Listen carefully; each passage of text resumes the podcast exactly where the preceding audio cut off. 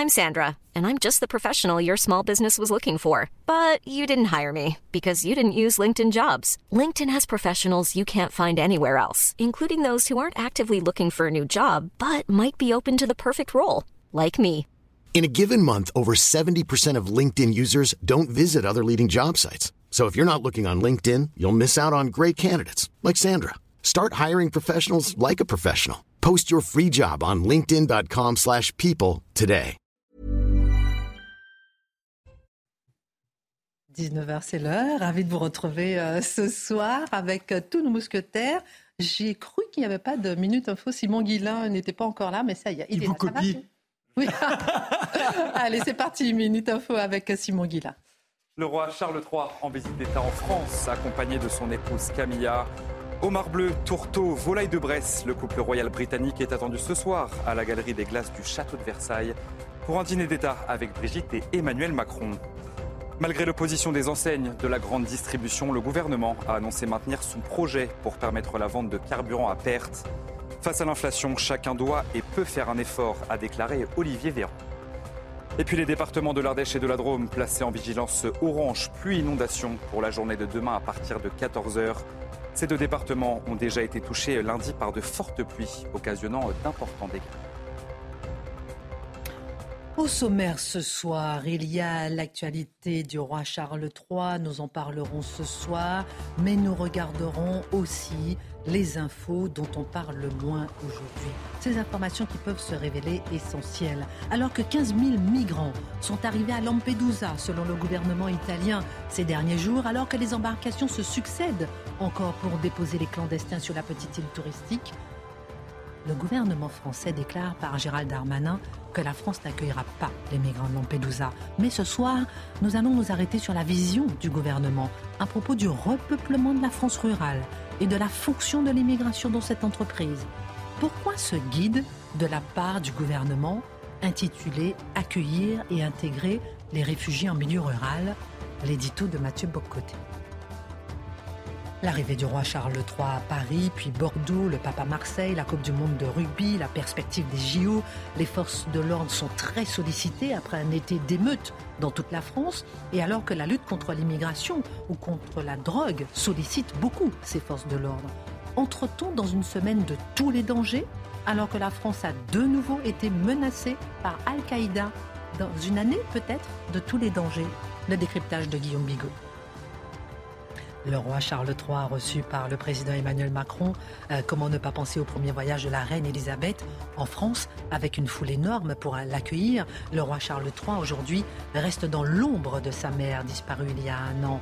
Les sondages le prouvent. Mais quel est cet homme qui pendant 70 ans était prédestiné au trône? Marc Menant raconte. Nous allons essayer de briser le silence médiatique autour de l'Arménie ce soir. Que se passe-t-il avec l'Azerbaïdjan? Que se passe-t-il dans le Haut-Karabakh? Des familles endormies dans des caves la nuit dernière, des femmes, des enfants, des personnes âgées, fuyant des scènes de panique, des tirs, des bombardements dans le Haut-Karabakh. Pourquoi l'Azerbaïdjan a lancé une nouvelle offensive où, villes sans- où vivent 120 000 civils arméniens? Pourquoi au niveau diplomatique, les timidités sont de rigueur? Pourquoi la Russie s'en lave les mains? Le décryptage de Charlotte Dornelas. Et puis alors que le déboulonnage de statues est d'actualité en Occident, nous allons nous intéresser ce soir aussi aux statues qui sont érigées. La BBC nous apprenait hier qu'à Buckingham sera installée en octobre une statue représentant une femme en hijab. Il s'agit de la première statue au monde proposant une telle représentation. Ce n'est ni en Arabie saoudite, ni en Iran, ni dans le Maghreb. C'est juste à côté, en Grande-Bretagne. L'édito de Mathieu Bocoté. Une heure pour prendre un peu de hauteur euh, sur l'actualité ce soir avec nos mousquetaires. On commence.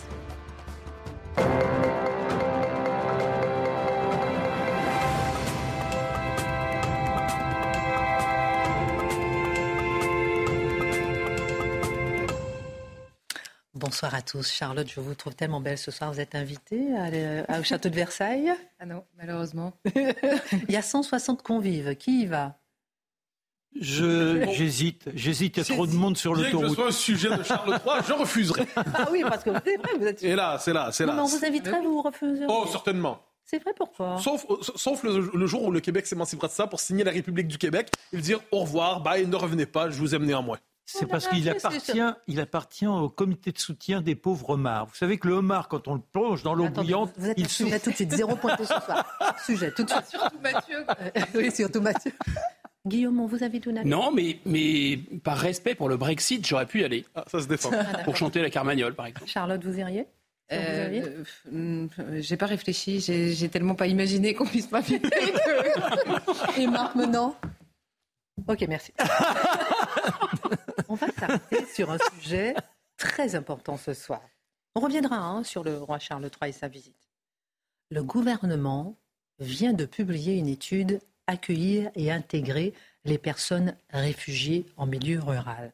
Plus précisément, Mathieu Bocoté, c'est la délégation interministérielle à l'accueil et l'intégration des réfugiés qui publie l'étude. On y trouve exposé la vision du gouvernement à propos du repeuplement de la France rurale et la fonction de l'immigration dans cette entreprise. Oui, c'est une étude assez intéressante. Hein. Les, les, migrants dans nos campagnes, c'est un peu le titre qu'on peut donner à ça, parce que c'est véritablement l'idée que les campagnes françaises pourront renaître grâce à la présence presque libératrice, très féconde des migrants qui s'y installeraient. Donc c'est une espèce de double... On le sait, en soit dit en passant, il ces derniers, ces derniers mois, c'était dans l'actualité, à Kayak, à Saint-Brévin, et on sait qu'il y a une réaction assez vive. Je me permets de le dire tout de suite parce que ça vient au cœur du propos, une réaction assez vive dans la population qui n'est pas nécessairement enthousiaste à l'idée de se faire expliquer qu'on va repeupler, repeupler, repeupler grâce à des personnes venues d'ailleurs, souvent culturellement étrangères, ce qui vient disloquer quelquefois la, la, cohérence des communautés. Donc, une méfiance légitime. Et cette méfiance, je le dis tout de suite, dans le fond de ce document, c'est comment contourner, comment neutraliser la méfiance populaire devant la répartition des migrants dans les campagnes. C'est l'objectif de l'étude, en fait. Oui, alors j'y arrive au fond, mais je, me permettais de donner, vous savez, quelquefois, je donne, je donne la fin au tout début, mais là, on verra comment on s'y rend. Vous le décor. Alors, donc, ce qu'on nous dit, il y a une double thèse. D'un côté, ce serait plus facile intégrer en campagne qu'en ville. Pourquoi? Parce qu'ils arriveraient, les migrants, dans des environnements qui sont très structurés, avec une société civile assez forte et euh, bon, sans, sans, une communauté préalable pour les accueillir, hein, l'effet communautariste. Donc, ce serait plus facile s'intégrer à la vie sociale en France en allant directement dans les campagnes qu'en allant dans les villes. Donc, c'est une méthode d'assimilation. C'est ce qu'on nous propose comme idée. Et de l'autre, donc, ce serait à l'intérêt, donc on comprend, c'est dans l'intérêt des campagnes de ce point de vue. Et c'est évident, c'est dans l'intérêt des migrants, dit-on, parce que ça leur donnerait un environnement plus accueillant, peut-être, pour être capable de faire leur place en France. Donc, c'est l'espèce d'une logique de répartition à l'avantage de tous, c'est ce qu'on nous dit. Comment le document est-il structuré? On fait appel notamment à des grands témoins, des grands témoins qui sont là pour nous dire ça c'est arrivé chez nous et ça s'est bien passé. Voilà comment ça pourrait bien se passer. Je vais citer un de ces témoins qui est Dominique Charmeil, qui est directrice générale associée d'une association, euh, bon, on pourrait dire humanitaire. Une femme. Je cite. Avant l'arrivée des réfugiés à Pessade-Villeneuve, la commune de 600 habitants était une douce endormie, à la fois très proche et très loin de la ville de Clermont-Ferrand. Pas de commerce, pas de ligne de bus et une école avec des effectifs contraints. Nous y avons implanté un CPH accueillant, 70 personnes réfugiées en partenariat avec la commune, et la belle endormie a petit à petit montré toute sa plus-value, ouverture d'une classe supplémentaire pour les enfants et mise en place de permanence de santé par le PMI, protection maternelle infantile, transformation du rapport à la demande en ligne régulière pour tous les habitants et ouverture d'une épicerie grâce aux clients réguliers. On va traduire. Auparavant, cette petite ville était d'un ennui total, d'un ennui mortel. Hein? C'était la ville des bouseux endormis. C'était la ville des pecnos qui ne savaient pas quoi faire de leur vie. Mais grâce à l'arrivée salvatrice et merveilleuse des migrants avec un sourire rayonnant, le sourire conquérant, pourrait-on dire, eh bien, la ville reprendrait vie enfin. Elle sortirait de sa torpeur. Elle sortirait de l'univers des ennuis. N'est-ce pas une merveilleuse nouvelle? Et il y a d'autres témoignages comme ça qui nous ont proposés chaque fois pour nous dire, regardez, ça s'est passé chez nous et c'était merveilleux. On dormait, maintenant, c'est la fête. Je peux vous taquiner un petit peu? Vas-y. Pourquoi est-ce que vous dites euh, migrants alors qu'eux, ils disent réfugiés? Oh, vous, alors, il y a, euh, c'est, une bonne question. Dans le, document, dans le document, ils prennent la peine de distinguer toute une série de termes, donc migrants, réfugiés, exilés, mais euh, on pourrait dire que globalement, le terme migrant s'est imposé aujourd'hui pour parler tout à la fois de ceux qui arrivent de bon, les réfugiés. Le terme réfugié, d'ailleurs, soit dit en passant, je le trouve plus ou moins adéquat pour parler de ceux qui se présentent aujourd'hui comme réfugiés. Un réfugié, c'est Solzhenitsyn, globalement. Un réfugié, c'est pas quelqu'un qui arrive avec les péniches de, débarquement à Lampedusa en disant je suis un réfugié, prenez-moi de force, euh, je, m'installe de force chez vous. Vous êtes en train de dire qu'ils adoucissent un peu avec le mot réfugié. Je, je pense que le mot réfugié est là pour intimider moralement, mais sur le fond des choses, c'est la grande vague migratoire qui nous ensevelit. Alors, pourquoi euh, Mathieu Bocoté se guide alors que si tout cela va de soi? Ah ben oui, parce qu'effectivement, puisqu'apparemment c'est formidable, puisqu'apparemment ça permet justement de faire revivre les campagnes, puisque ça permet de faire revivre la France rurale, puisqu'il n'y a rien de plus beau qu'une arrivée d'un centre de migrants dans une petite ville pour lui redonner vie, hein, puisque tout cela est évident, pourquoi ce guide? On va dire il y a deux, trois facilités pratiques. Tant qu'à avoir des migrants qui arrivent, aussi bien faire en sorte que ça se passe le moins mal possible. Certains diraient le mieux, mais disons le moins mal. Ça me semble le terme plus, plus adéquat.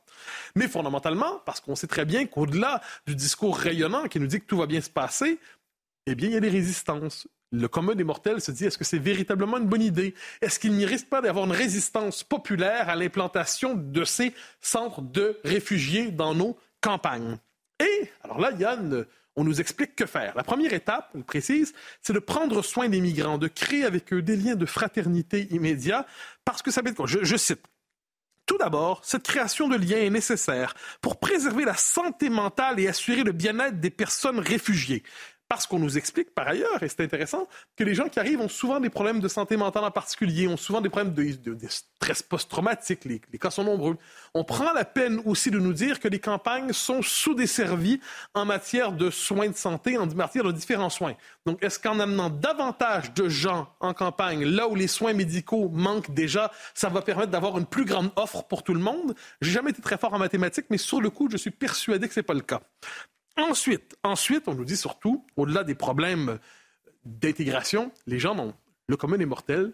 On le sait, il y a une exaspération globale devant ces vagues qui se multiplient. Donc, que faire pour neutraliser le commun des mortels qui n'a pas, envie finalement de, de voir un tel centre de migrants s'installer?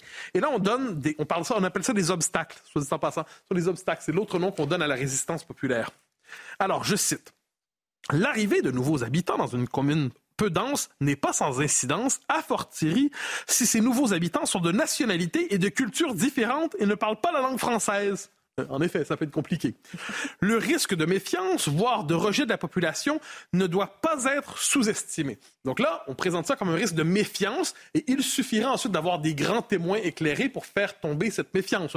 Parce que cette méfiance n'est jamais rationnellement fondée. Cette inquiétude n'est jamais rationnellement fondée. C'est le fruit d'une peur irrationnelle et archaïque qui habiterait le cerveau xénophobe des gens des campagnes. Bon. Alors, Ensuite, ensuite, on nous donne l'exemple de Kayak, euh, Kayak, que dis-je, pardonnez-moi, en nous disant qu'il y a eu des, problèmes là-bas. Il y a eu des problèmes, puis on, parle, de on parle de la violence Saint-Brévin aussi, la violence contre les élus. Donc là, il y a un, jeu d'association un peu étrange qui s'opère. Donc fondamentalement, si vous vous opposez à l'installation d'un tel centre, en dernière instance, cela risque de culminer dans la violence contre les élus. Donc, fondamentalement, si vous commencez par vous y opposer, sachez que vous entrez dans une démarche qui vous conduira à la violence. Ça peut-être à faire fuir le maire. Oui, ah, oui, je dirais ça. Et c'est une volonté, autrement dit, d'assimiler à la violence l'opposition démocratique à l'installation d'un tel centre. Donc, qu'est-ce qu'on fait avec ces oppositions, cette méfiance populaire? Il peut être, je cite, il peut cependant être judicieux d'anticiper les résistances au projet d'installation de réfugiés dans les territoires.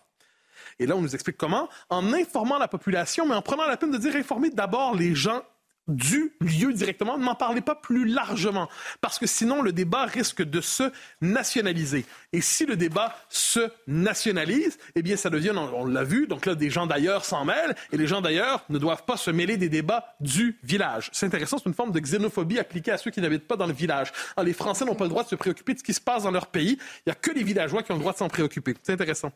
Mais là, on nous dit que ça peut aller plus loin. Aller plus loin parce que quelquefois, les gens peuvent être vraiment remontés. Donc, il y a une communication de crise qui est proposée.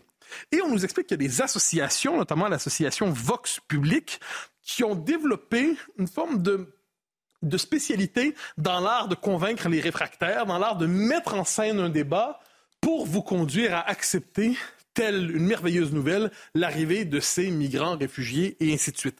Donc, appelons ça, je le dis à la blague, un sous-McKinsey communautaire pour être capable de déléguer la tâche de persuasion et de propagande aux communs et mortels pour leur faire comprendre qu'il n'y a rien de mieux qu'un centre de réfugiés près de chez soi.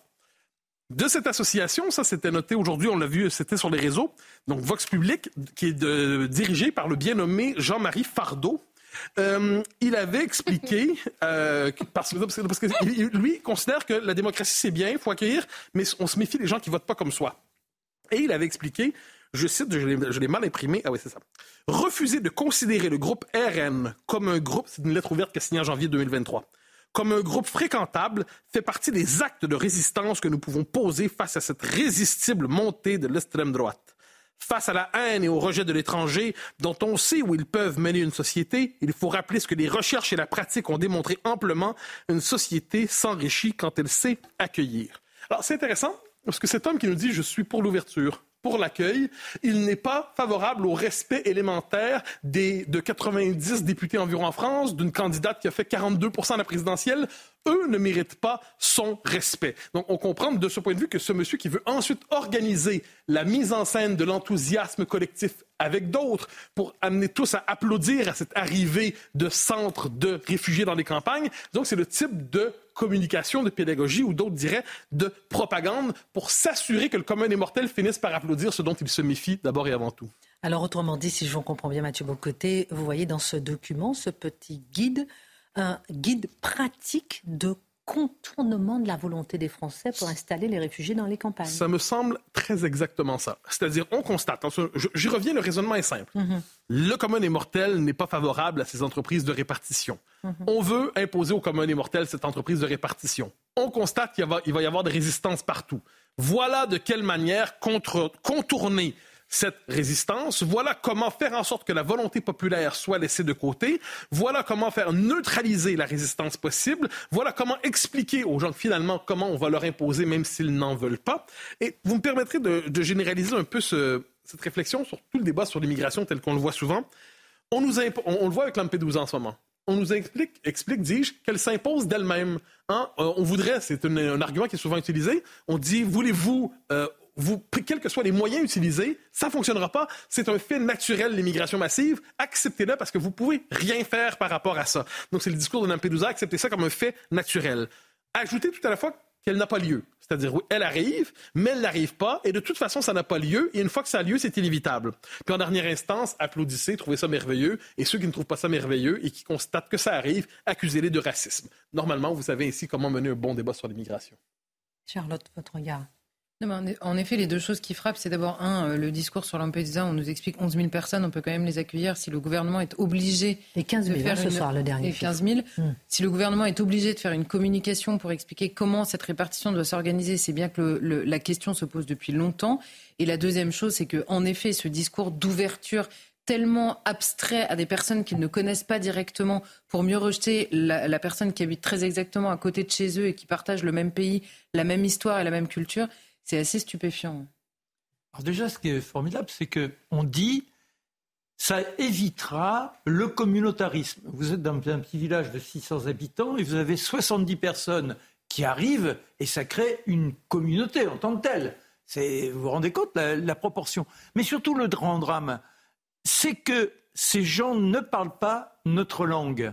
Comment pouvez-vous, vous, arriver à entrer en contact avec eux, leur faire comprendre ce qu'est la notion de liberté, leur ouvrir donc l'esprit, ah, l'esprit français. Ben, j'ai une réponse, mon cher Marc. En fait, on précise dans le guide, je me permets de le dire, j'ai oublié de le dire, qu'on propose des services de traduction pour s'assurer que ceux qui ne parlent pas français puissent avoir accès aux services publics sans avoir à parler la langue. On a quand même pensé à tout. Euh, Guillaume, Bigot, lorsqu'on voit que euh, justement euh, les campagnes sont dépeuplées, est-ce que, pardon, est-ce que c'est pas la solution? C'est ce que veut dire le gouvernement en clair. L'immigration peut être une bonne solution s'il y a de la croissance économique, si le pays d'accueil est volontaire et s'il y a suffisamment de gens localement pour les transformer en nationaux. Sinon, ça s'appelle une invasion pointe à la ligne. Bon, on parlera dans un instant euh, du roi Charles III avec euh, mhm. vous, euh, Marc Menant, dans un instant ils vont euh, passer à table, super dîner. On peut regarder leur menu là ce soir, hein, château de Versailles. 160 convives. Je n'ai pas été invité, ni les mousquetaires.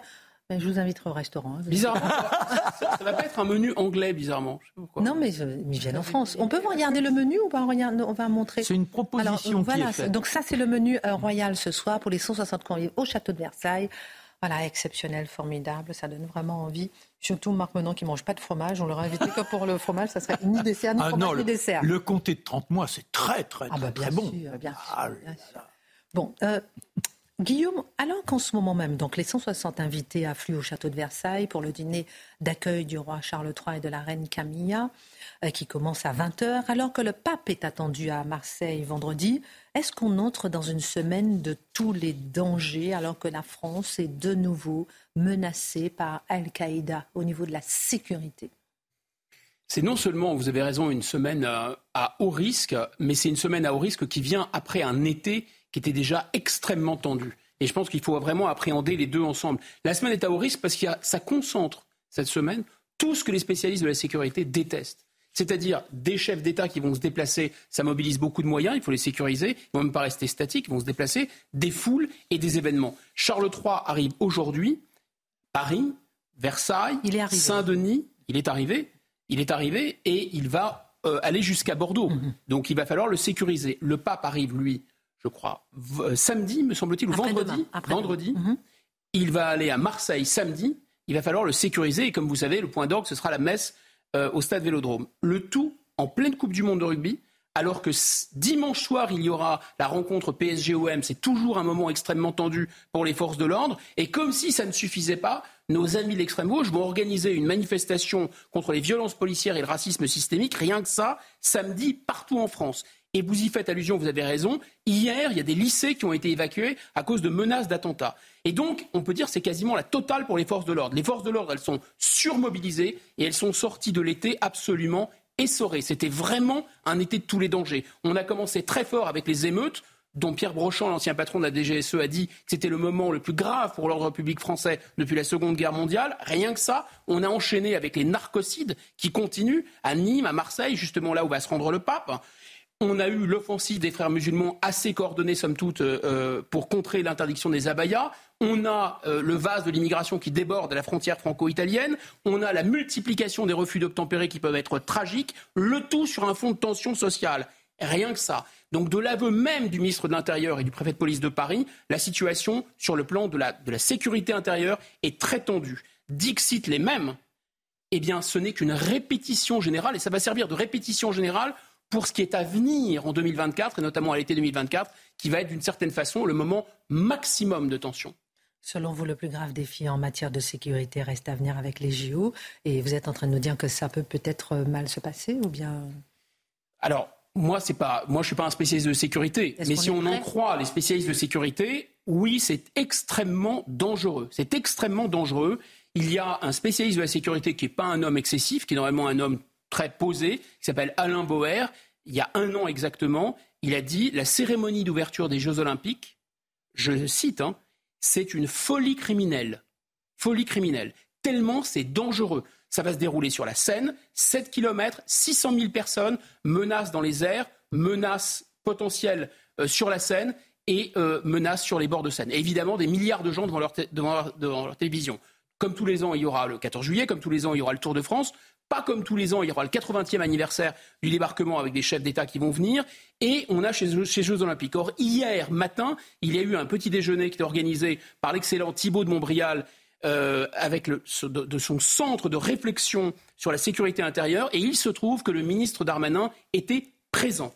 Et le ministre Darmanin, alors il a dit les choses en termes beaucoup plus choisis et beaucoup plus mesurés qu'Alain Boer, mais il a dit la même chose. Ça n'a pas l'air de beaucoup lui plaire, cette cérémonie euh, d'ouverture puisqu'il a dit c'est la première fois depuis 3000 ans qu'on sera confronté, 3000 ans, il mesuré l'ironie, à un tel défi de sécurité. En fait, il manque encore 50 000 agents et euh, la quasi, enfin, il va, y avoir une très grande quantité de forces de l'ordre qui vont être euh, qui vont être mobilisées. Donc, il a bien insisté, le ministre, pour dire que cette cérémonie avait été imposée contre l'avis unanime des experts en sécurité unanime. Voilà. Donc, est-ce que ça va bien se passer? Bah, Il faut le souhaiter, oui. Parce que là, pour le coup, l'image de la France et la réalité de l'ordre public, d'ailleurs, sont en cause. Le ministre n'a pas fait que ça, d'ailleurs. Il n'a pas que tiré la sonnette d'alarme, il a dit, euh, moi, ma conviction, d'ailleurs, j'en prends l'engagement ici, je pense que cette cérémonie euh, elle ne pourra se tenir qu'avec l'aide de l'armée. mon avis, là où on au point où on en est, il faudra mobiliser l'armée pour sécuriser les choses. Bon, on y reviendra. On aura le temps d'y revenir. Ensuite, le ministre, pardon. Rappelez-nous la date, pour juste aller. La date précise, ce sera le 26 juillet 2024. C'est la date de la cérémonie d'ouverture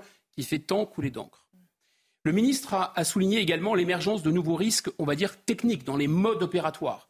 D'abord, le risque cyber. On en parle très peu, les attaques informatiques.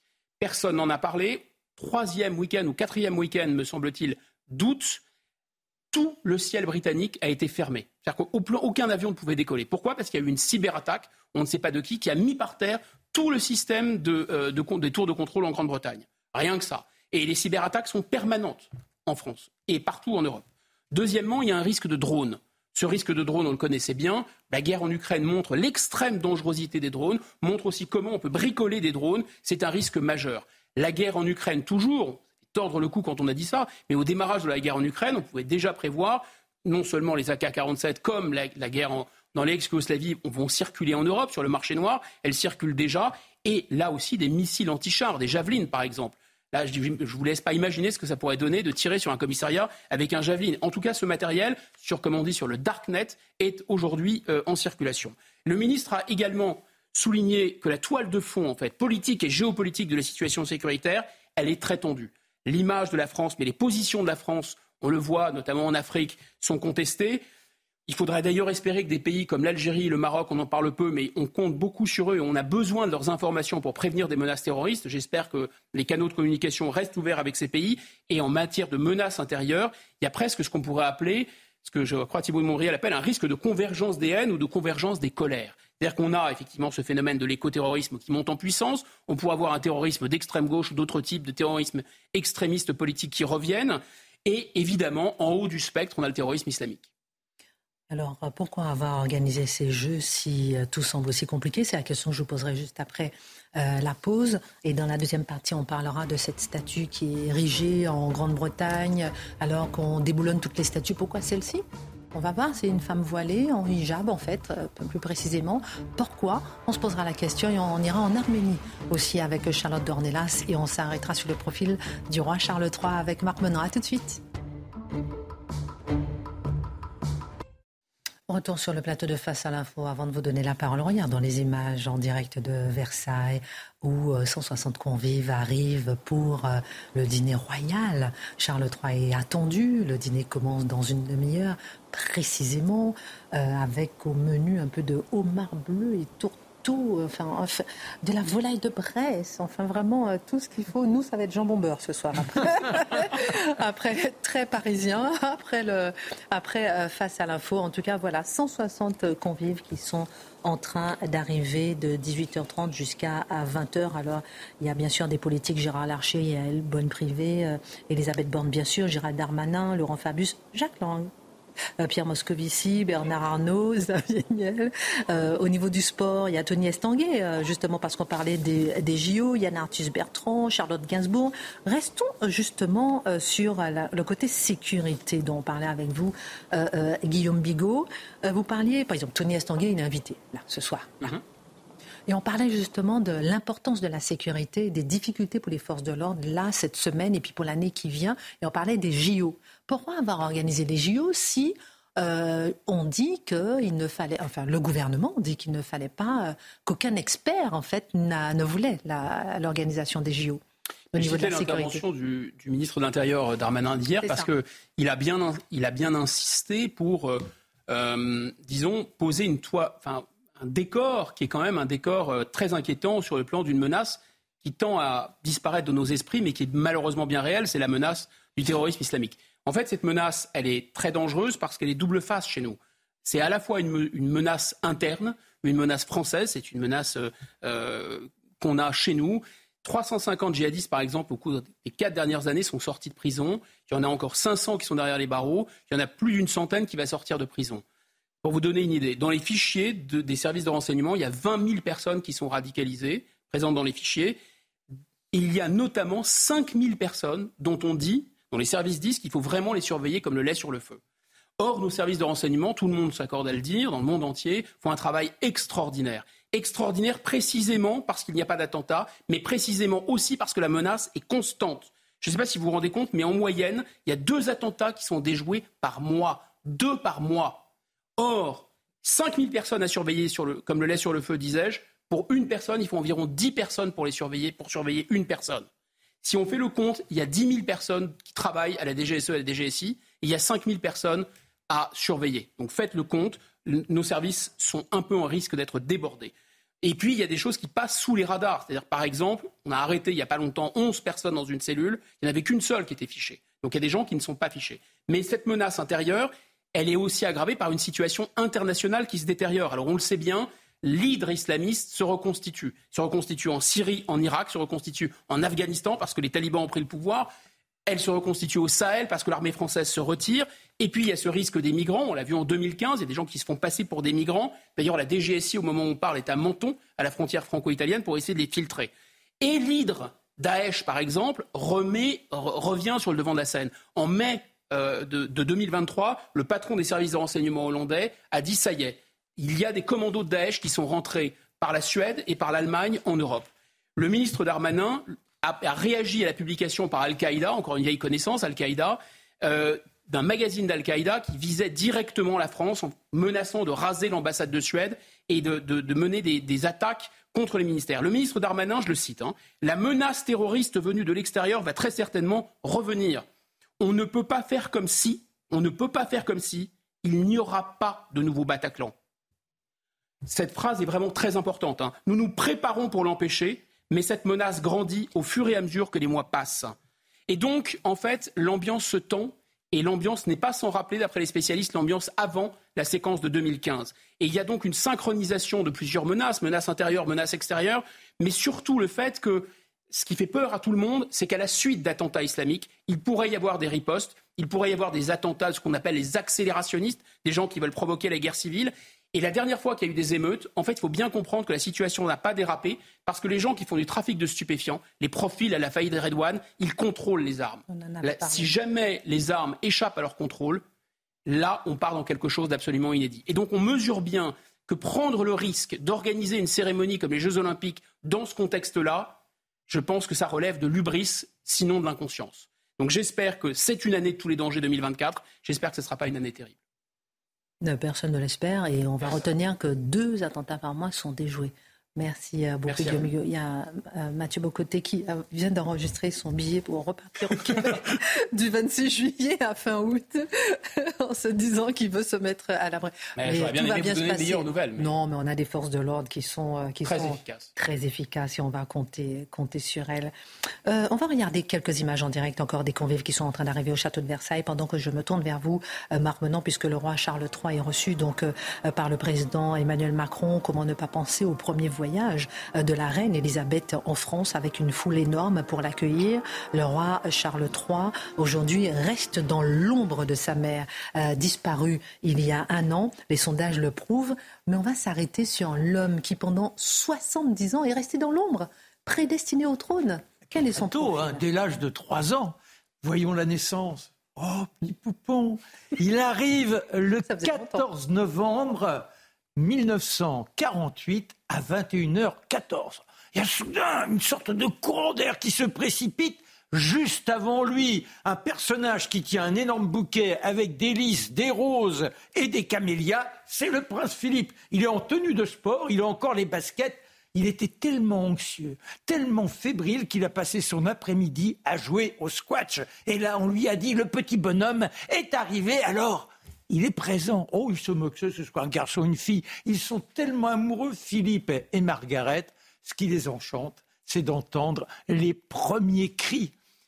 Un petit changement dans le protocole, habituellement, c'était le ministre de l'Intérieur qui était là pour faire l'annonce. Eh bien, le, le roi Georges VI a décidé que ça, ça n'existerait plus. Et c'est un simple officier de police qui annonce à la foule qui s'est massée devant Buckingham le grand événement. Le baptême a lieu un mois plus tard, le 15 décembre 1948. Les Français, ben, on n'est pas, pas indifférents à l'événement. Le président, c'est Vincent Auriol. Ah, il faut, faut faire quelque chose de merveilleux. Alors il demande à la manufacture nationale de Sèvres de fabriquer des pièces uniques.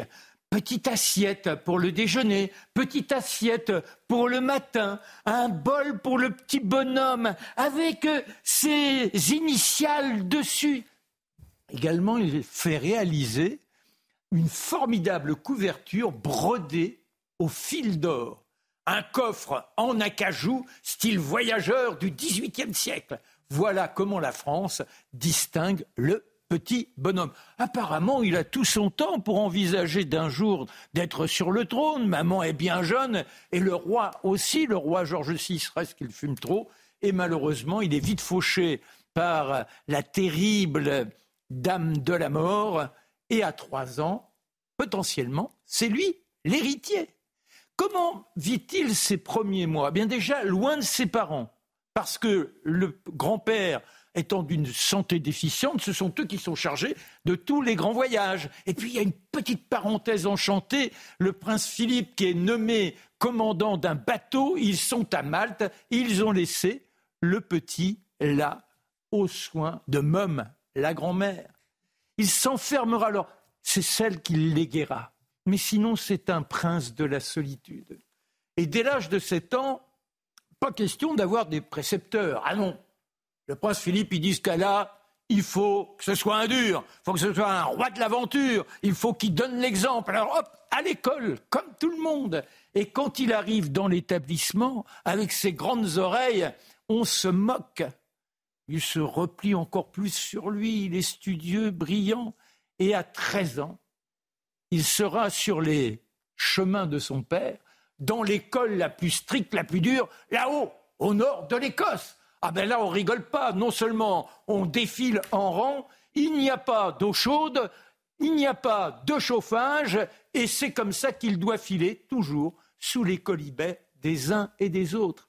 Forcément, quand on est comme cela condamné au repliement, on regarde par la fenêtre. Et que remarque-t-il?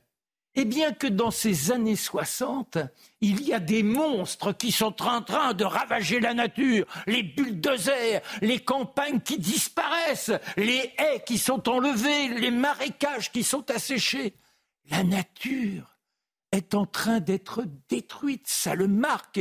Il comprend que quelque chose d'énorme est en train de se produire. Et quand il lui arrive de sortir de l'établissement, c'est la lèpre bétonnière qui envahit le monde. Et c'est de là que lui viendra l'obsession de l'écologie. Déjà, le prince Philippe lui avait fait remarquer que c'était un point important, mais ça déterminera toute son existence. Comment faire en sorte que l'homme puisse rester dans un univers où il est bon de s'épanouir. Le sport, bah, ça ne l'intéresse pas trop. Reste qu'il découvre le polo, qui le, reconduira près de son père. Le père ne s'est pas beaucoup intéressé à lui. Après, il y a la formation à la Royal Navy et il devient pilote d'hélicoptère. Mais dans le cœur, euh, c'est le garçon trop renfermé pour avoir quelques connaissances. Reste qu'il participe à des rallyes. Vous savez, dans la bonne société, il y a les rallyes. Et un jour, il y a une jeune fille, Camilla, elle est là. Oh, formidable, comme un coup de foudre. Mais malheureusement, elle est déjà amoureuse. Lui, à tout jamais, il était pris, mais de toute façon, elle n'est pas fréquentable. Il y a cette histoire d'amour, et par conséquent, on lui demande de penser à autre chose. Mais à 31 ans, il est toujours célibataire, c'est pas possible. Il faut qu'il ait un avenir. Alors on lui dégote une jeune fille charmante, Diana. Il ne se voit que 13 fois avant le mariage. 13 fois seulement. Alors c'est vrai qu'elle est charmante comme ça, mais elle a un côté, je dirais, tempétueux. Oh, ah, j'y peux rien. Elle est comme ça. Dans un premier temps, il fait très attention à elle. Et ben voilà. Et, malheureusement, eh bien, les situations et les naissances des enfants ne changeront rien. Ce couple est invivable. Il se replie sur quoi? Eh bien, sur sa passion, à savoir l'écologie, mais également la misère des hommes. C'est étonnant. C'est une sorte de prince faisant attention à son peuple. Il créera plus de 400 associations caritatives. 400. Mmh. Il s'occupera en particulier d'une d'entre elles qui permettra à un million de jeunes défavorisés de pouvoir intégrer la société et de s'y réaliser. Voilà ce personnage étonnant qui est totalement décalé. Alors décrié, forcément, quel est ce fou qui interdit les pesticides? Il construit sa petite ville, et une ville dans laquelle il n'y a pas de bâtiment au-delà de trois étages. On est dans un petit cocon, mais c'est un illuminé. Un illuminé, et aujourd'hui, il faut bien reconnaître qu'il avait sans doute raison, et il devient une sorte d'emblème, mais au moment où il est en place, il ne peut plus agir pour l'écologie, car le rôle du roi d'Angleterre, c'est la représentativité du royaume, mais il n'a qu'un droit, se taire. Plus pendant très longtemps. Et maintenant, il peut parler. Merci en tout cas, Marc Manon, pour ce profil du roi euh, Charles III, où les convives sont encore en train d'arriver au château de Versailles. Euh, nous partons ce soir euh, en Arménie. Azerbaïdjan, au Karabakh. On va parler de tout ça avec vous, Charlotte Dornelas. Des familles ont dormi dans des caves l'année dernière. Des femmes, des enfants, des personnes âgées qui ont fui. Euh, des scènes de panique, des tirs, des bombardements. Le silence médiatique, je disais, en titre et de rigueur. Silence que nous allons briser ce soir. En Hier, l'Azerbaïdjan a lancé une nouvelle offensive contre une petite région de l'Arménie. On va regarder la carte appelée le Haut-Karabakh, où vivent 120 000 civils arméniens. Que se passe-t-il exactement dans cette région du monde dont on parle peu, Charlotte? Bah, Alors, déjà pour situer un peu les choses, cette région, c'est une petite région, en effet, qui est séparée, vous l'avez vu là, le jaune, c'est ce qui est euh, rempli par les, Azerbaïdjanais, je vais le dire une fois, mais pas deux. Euh, et par les Azéris, voilà. Et, vous voyez, le lien avec l'Arménie est extrêmement faible. Donc c'est une toute petite région qui est entourée aujourd'hui, mais qui est peuplée depuis des millénaires par des Arméniens euh, d'Arménie. Donc, cette province avait été cédée par Staline à l'Azerbaïdjan en 1921. Et en 1991, au moment de la chute de l'URSS, il y a un vote d'indépendance et le, Haut-Karabakh choisit son indépendance par rapport à l'Azerbaïdjan. En 2020, l'Azerbaïdjan a relancé l'offensive, si on peut dire, parce que évidemment l'indépendance ne s'était pas faite euh, simplement par respect du vote euh, en l'occurrence des habitants locaux. Il y avait une, terrible guerre qui avait eu lieu à ce moment-là. Et en 2020, l'Azerbaïdjan relance l'offensive pour reprendre cette région. Et à l'époque, elle, gagne deux tiers du territoire, ce qu'on voit sur la carte là. Elle gagne deux tiers du, du territoire, pardon, au bout de 44 jours de guerre qui sont menés, notamment à l'époque avec le soutien de la Turquie, évidemment, ce qui est encore le cas aujourd'hui. La Turquie qui utilise à l'époque des mercenaires syriens qu'elle envoie se battre contre les hmm. Arméniens. Hmm. À l'époque, le cessez-le-feu est imposé, euh, enfin, est signé par les deux parties avec la Russie, euh, on va dire comme témoin du cessez-le-feu. Et il reste à ce moment-là, donc là on est en 2020, 120 000 Arméniens, vous l'avez dit, dans cette petite partie de la région que appellent l'Arsac, donc dans cette petite région. Depuis, il y a une guerre hybride parce que le cessez-le-feu est assez largement non respecté euh, très régulièrement. Il y a des coupures régulières de gaz, d'électricité, le téléphone, Internet, enfin tout ce qui euh, fait une vie euh, à peu près normale. Et depuis huit mois, il y a un blocus total qui a été décidé par l'Azerbaïdjan. Et vous voyez le petit lien qu'il y avait entre la région du Haut-Karabakh et l'Arménie. Cette route a été coupée. Vous voyez hein, le, le, petit lien jaune, on va dire, qui reste avec le reste de l'Arménie. Euh, a été totalement coupé, a totalement isolé ces 120 000 personnes qui n'ont plus aucun approvisionnement. Donc la situation humanitaire, elle est dramatique déjà depuis huit mois, sachant qu'il y avait déjà les séquelles préalables de la guerre. Alors pourquoi maintenant? Pourquoi maintenant? Évidemment, c'est parce que euh, les, Arméniens bénéficient d'un soutien alors un soutien euh, assez bancal en ce moment, mais de la Russie, et que la Russie est évidemment extrêmement affaiblie par la guerre en Ukraine d'une part, et par sa dépendance à l'Azerbaïdjan, notamment pour écouler, pour contourner, on va dire, les sanctions euh, euh, occidentales. Donc le président de l'Azerbaïdjan a pris le prétexte, en l'occurrence, d'un convoi qui a sauté sur une mine il y a quelques jours pour déclencher l'offensive. Et il a dit une chose euh, il y a quelques jours, les forces armées arméniennes illégales doivent hisser le drapeau blanc, rendre toutes les armes et le régime illégal doit se dissoudre. Autrement, les opérations antiterroristes, puisque c'est comme ça qu'il appelle son offensive, continueront jusqu'au bout. Donc les choses sont claires. Hein. L'Azerbaïdjan demande aux Arméniens de se rendre intégralement, voire même euh, de, disparaître de la région, puisqu'ils ont ouvert un corridor pour laisser partir les gens au moment de l'offensive. Corridor que vous pouvez prendre pour sortir, mais vous n'avez plus jamais le droit de revenir. Donc ça s'appelle clairement une épuration, en l'occurrence, des Arméniens dans la région. Et euh, oh, il n'y a, a, eu aucune surprise dans cette attaque. D'abord, il y avait beaucoup de mouvements qui avaient été vus ces derniers jours. Et Emmanuel Macron fin août, dans l'interview qu'il avait donnée au Point à l'époque, avait dit le temps n'est pas à la diplomatie. l'Arménie est menacée sur ses propres frontières aujourd'hui. Vous voyez que la question, elle n'est pas du tout nouvelle déjà. Hein. je mm-hmm. vous ai fait un peu le récit de ces dernières mm-hmm. années. Elle n'est pas du tout nouvelle, mais même ces derniers jours, il n'y a aucune surprise dans ce qu'il est en train de se passer.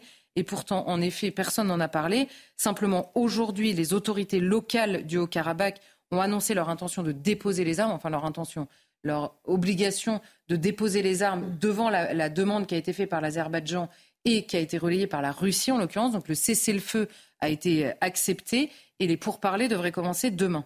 Il a été accepté mais non respecté. Mais bon. Mhm.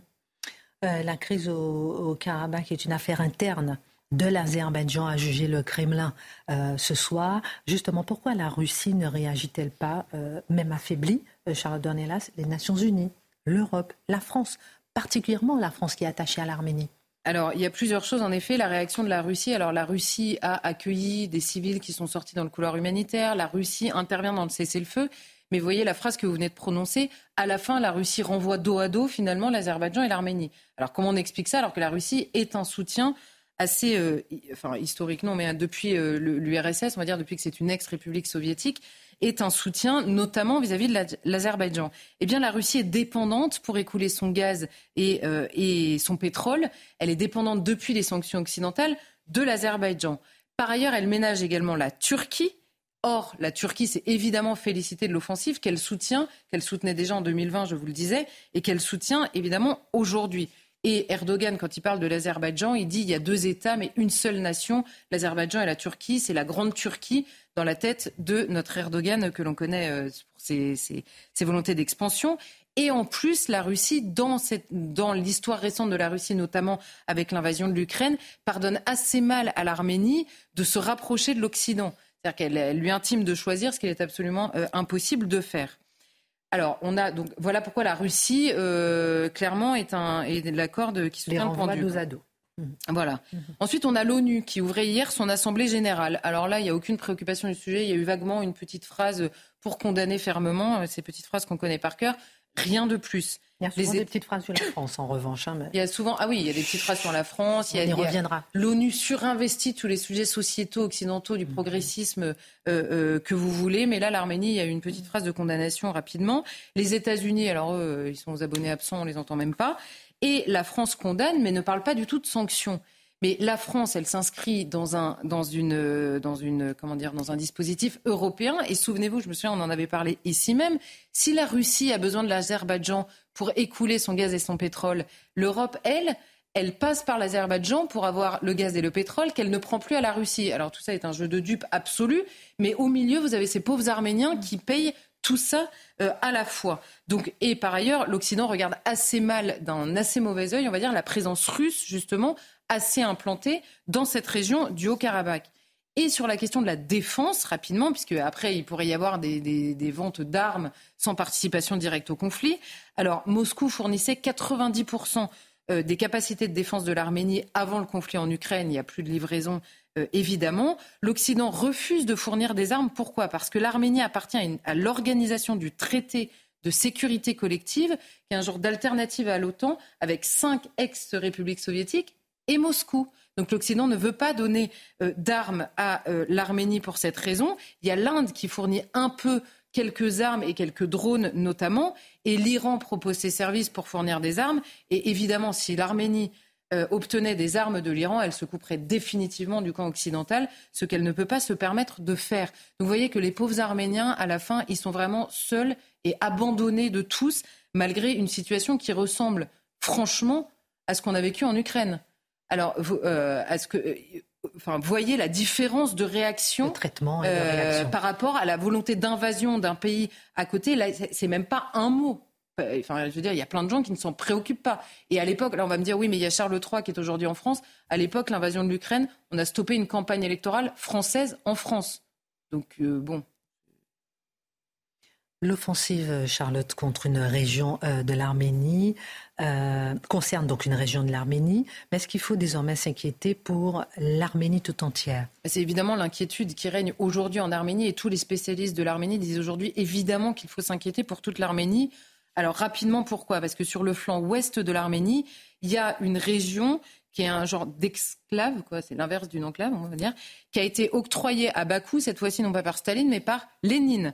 Euh, c'était euh, euh, il, y a, un siècle, et qui a une alliance avec Israël. Israël est positionné dans cette région, notamment pour observer le voisin iranien. vous voyez que c'est sur le flanc ouest de l'Arménie. Au sud, il y a la frontière avec l'Iran et le président euh, euh, euh, Azeri pardon, a déjà dit plusieurs fois qu'il rêvait de contrôler le corridor qui est au sud de l'Arménie et qui relie justement l'Azerbaïdjan avec cette petite région dont je vous parlais sur le flanc ouest. Donc ce qu'on voit, c'est que l'Arménie a peu, euh, enfin très rapidement peut risquer l'encerclement total. Il y a déjà un encerclement euh, assez euh, assez important. Elle pourrait risquer l'encerclement total et elle est absolument incapable, l'Arménie seule, de lutter contre son voisin azéri. Il y a eu un énorme plan de recrutement, notamment ces derniers mois, avec beaucoup de facilité pour entrer dans l'armée, un recrutement massif de femmes pour entrer dans l'armée et euh, une paye très largement euh, augmentée, ce qui prouve bien qu'il y a une véritable inquiétude.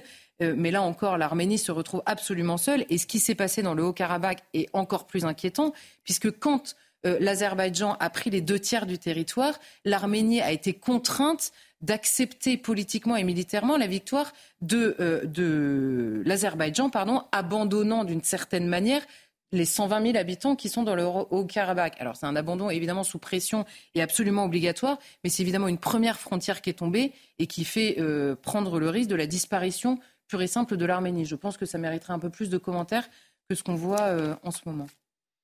En tout cas, euh, voilà, on tenait à vous parler quand même de l'Arménie. Il y a l'actualité avec le roi Charles, on en a parlé, mais il n'y a pas que ça comme actualité. Plus vieux royaume chrétien du monde, quand même plus vieux royaume chrétien du monde. Merci à beaucoup de nous le rappeler. Avant de parler, vous permettez que j'ai envie de vous entendre juste un, sujet. Avant de parler de la statue érigée, parce qu'on a l'habitude de parler statue déboulonnée, j'ai envie juste de vous entendre sur le, premier sujet, un peu les 15 000 euh, migrants qui arrivent à Lampedusa. Gérald Darmanin a dit qu'il n'y aura pas un migrant qui arrivera en France. Euh, euh, est-ce qu'il faut s'inquiéter? Certains parlent même de 18 000 migrants arrivés à Lampedusa. Est-ce qu'il faut s'inquiéter, euh, outre mesure, euh, euh, de, ces arrivées? En un mot, c'est pas 18 000 dans les faits. Maîtrisé, en un mot, c'est des centaines de milliers. Il faut être sérieux. C'est-à-dire, on est dans un moment ici d'une série de vagues. Donc, qui parle de 18 000 parle d'une actualité concentrée sur quelques jours. Hmm. Et pour peu qu'on ait conscience du fait qu'il s'agit de centaines de milliers de personnes chaque année, eh bien, il y a peut-être des raisons de s'inquiéter. Oui, parce qu'on s'est arrêté sur 1 000, 3 000, 6 000, 7 000. Puis en fait, ça continue. Euh, Guillaume Bigot Alors deux points. D'abord, il y a 400, plus de 400 000 nouveaux titres de séjour qui ont été délivrés en France en 2022. Plus de 400 000. Donc vous me demandez si 15 000, ça va changer la donne. Bah, c'est 15 000 de plus, oui, sur 400 000. Et deuxième point très important à comprendre, c'est qu'avec le règlement euh, de Schengen, une fois que vous êtes à l'intérieur de l'Europe, vous circulez librement. Donc c'est une énorme plaisanterie. Marc Menon et ensuite Charlotte. Non, mais ce qui est désespérant, c'est que rien n'est fait au-delà des bonnes intentions, de la bonne conscience libérée, de se dire ah voilà, on accueille ces pauvres gens, mais que fait-on pour faire en sorte qu'ils ne soient plus en train de dormir sur le bas-côté du mm. périphérique mm. quand ils ont la chance d'avoir une tente parce qu'ils n'en ont pas tous et par conséquent, il serait temps d'envisager une véritable politique, au moins pour ceux à qui on a donné des papiers déjà. Et Charlotte, comment réagir lorsqu'on entend certains dans le témoignage qui disent la France, ce sont des méchants, ce sont des méchants Vous avez entendu des migrants dire ça ah ben, de Lampedusa. On est vraiment désolé.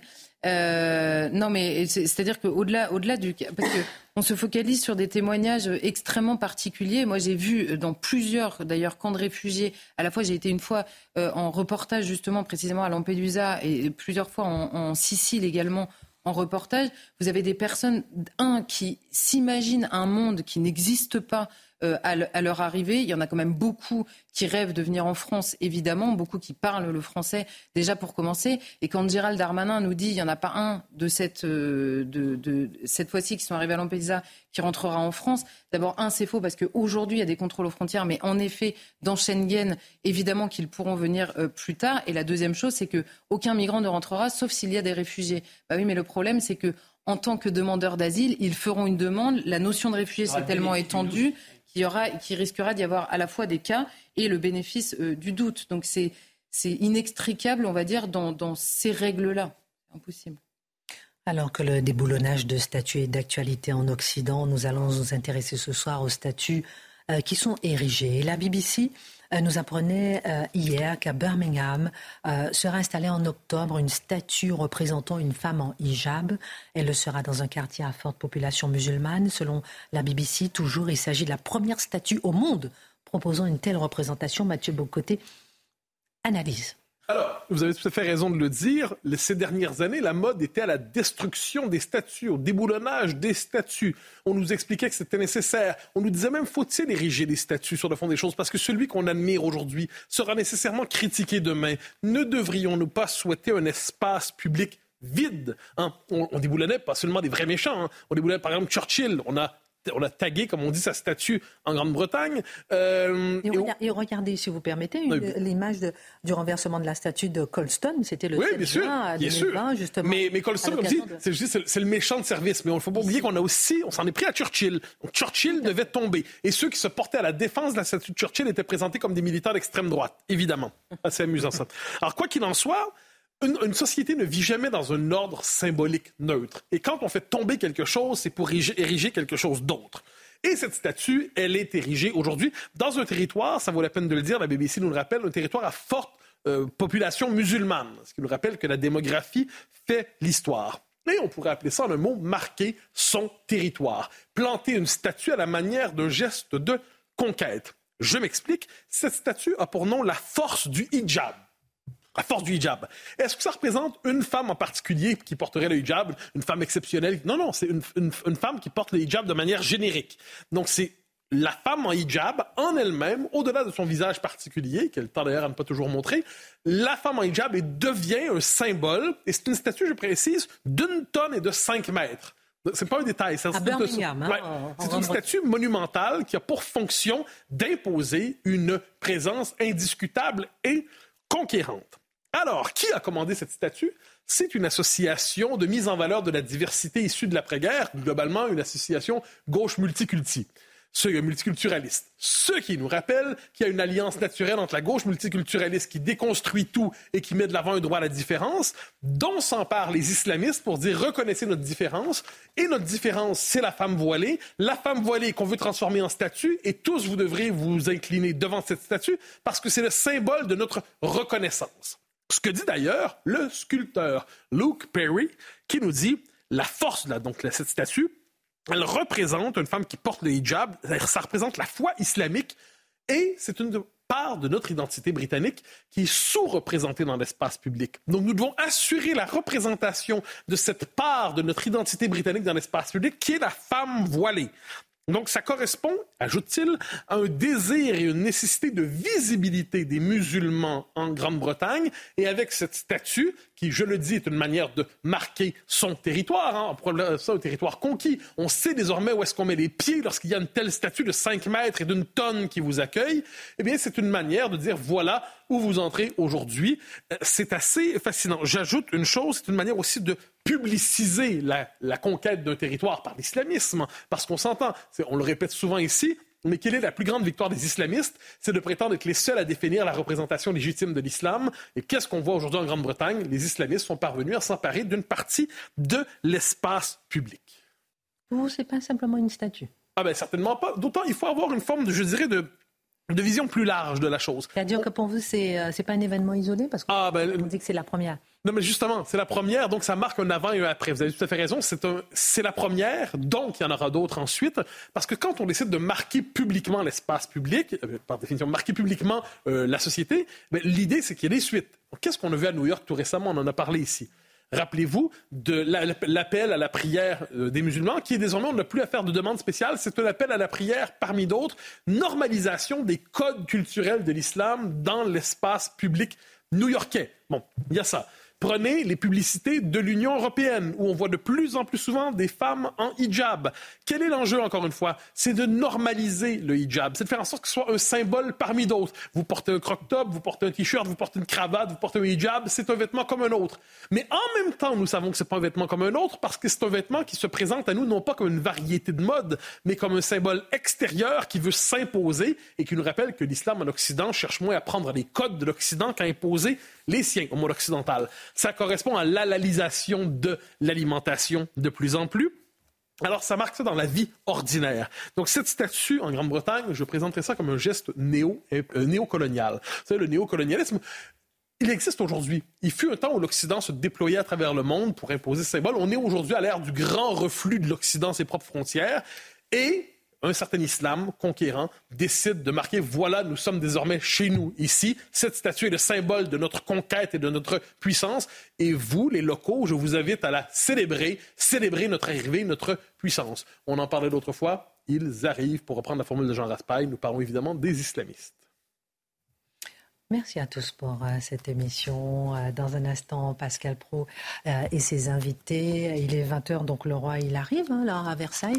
Simon Guillain, si vous avez des infos, dites-nous. Hein. Il arrive d'une minute à l'autre, je dirais deux, trois minutes. Allez, la minute info avec. Des invités prestigieux ce soir à la Galerie des Glaces du Château de Versailles. Le roi Charles III est en France pour une visite d'État de trois jours, accompagné de la reine Camilla. Au menu ce soir, homard bleu, tourteau et volaille de Bresse.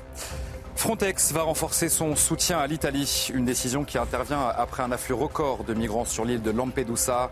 L'agence européenne de garde-côtes et de garde-frontières envisage de renforcer son effectif sur le terrain et de doubler le nombre d'heures de vol de ses appareils dans la zone de la mer Méditerranée. Et pour faire face à la pénurie de certains médicaments, la délivrance à l'unité va être rendue obligatoire pour certains antibiotiques. Une décision qui pourrait aussi contribuer à réduire le gaspillage en délivrant le nombre exact de comprimés prescrits. Sachez que les pharmaciens pointent du doigt un problème de traçabilité. Et nous, on va aller euh, tout de suite devant le château de Versailles. On va retrouver euh, Élodie Huchard et Olivier Gangloff sur place. Bonsoir Elodie, le roi Charles III est sur la route. Il devrait arriver sur place euh, d'une minute à l'autre ce soir.